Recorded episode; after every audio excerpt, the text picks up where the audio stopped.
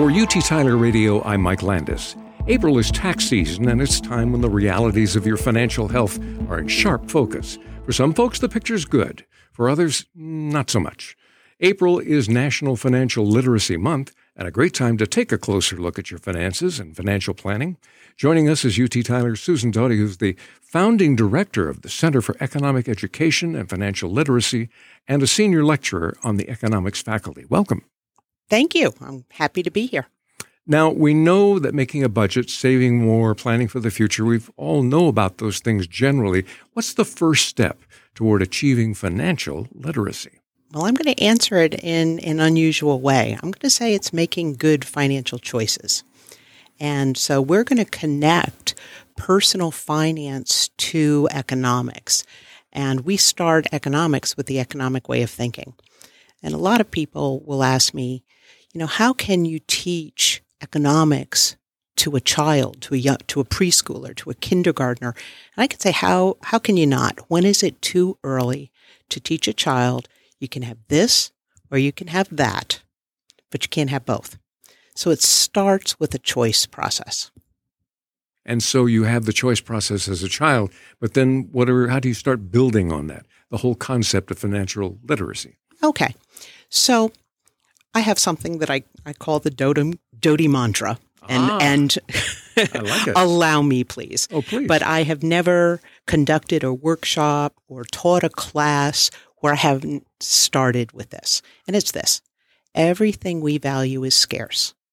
Because everything we value is scarce, we can't have it all. Because we can't have it all, we have to make choices. Every choice we make means giving up something else. That most valued alternative that we give up when we make a choice is our opportunity cost. And that's the real the real cost of our decisions. So when you ask, you know, so where do we where do we go from there? We apply it. We apply it to uh, investing in yourself and earning income. We apply it to saving and spending.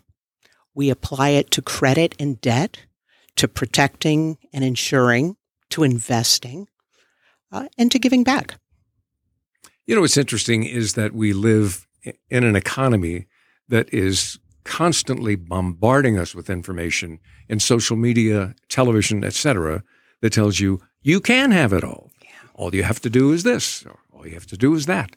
It's not ever talking about what you what you have to give up to do that. It keeps telling you you want more, you need more. I mean, it reminds me of the the George Carlin stuff routine where you, you buy all of this stuff, then you have to have a place to have store your stuff, you have to sell your stuff, and then you have to go back and buy some more stuff.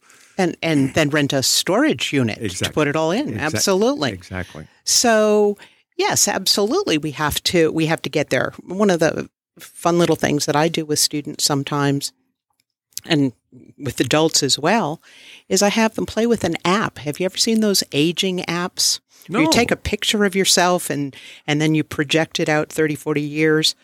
Well, you do and you look considerably different in the the app picture.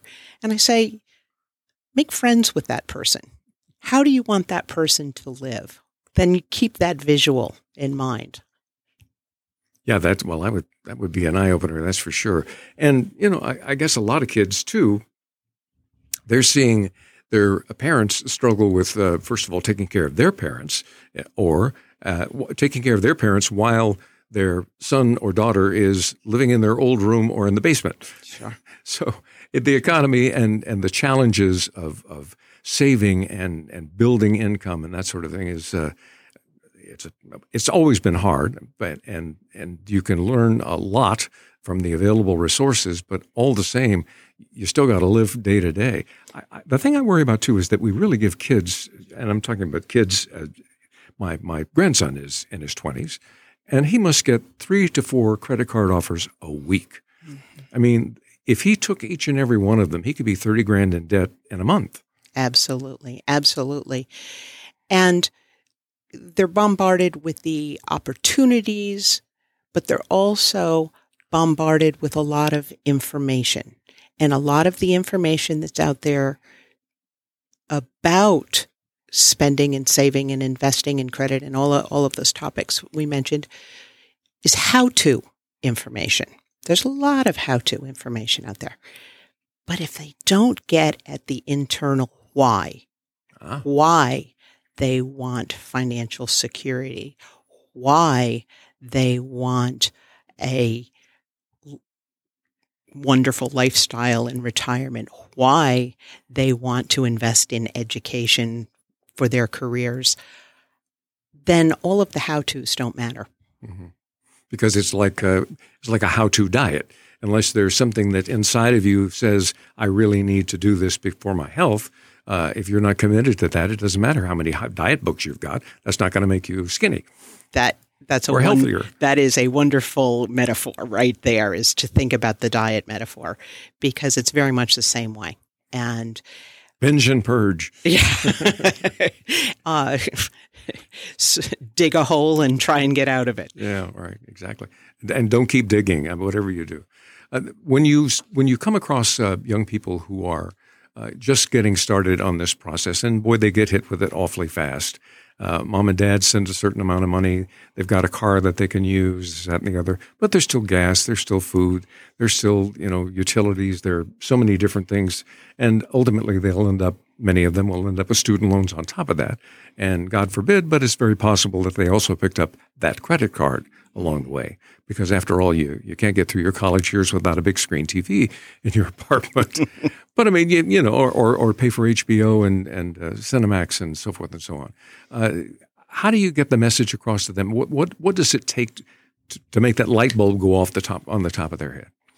Well, it's really uh, in, in great part about visioning what they want you know what they want and what they're willing to sacrifice in order to get it that you know that little Doty mantra that I gave you earlier, it's really all about weighing costs and benefits. And so it's being deliberate about decision making, all aspects of decision making. And the work I do is not only with college students or, or young children. It's with it's with families. It's with financial advisors. It's with other professors. It's with anyone who who is in essence on a mission to help people become financially secure. So, this is a time to reach out and help people find better ways, better paths. Our guest has been UT Tyler Susan Doty, founding director of the Center for Economic Education and Financial Literacy. You can find a link for more information on financial literacy on our website, kvut.org. For UT Tyler Radio, I'm Mike Landis.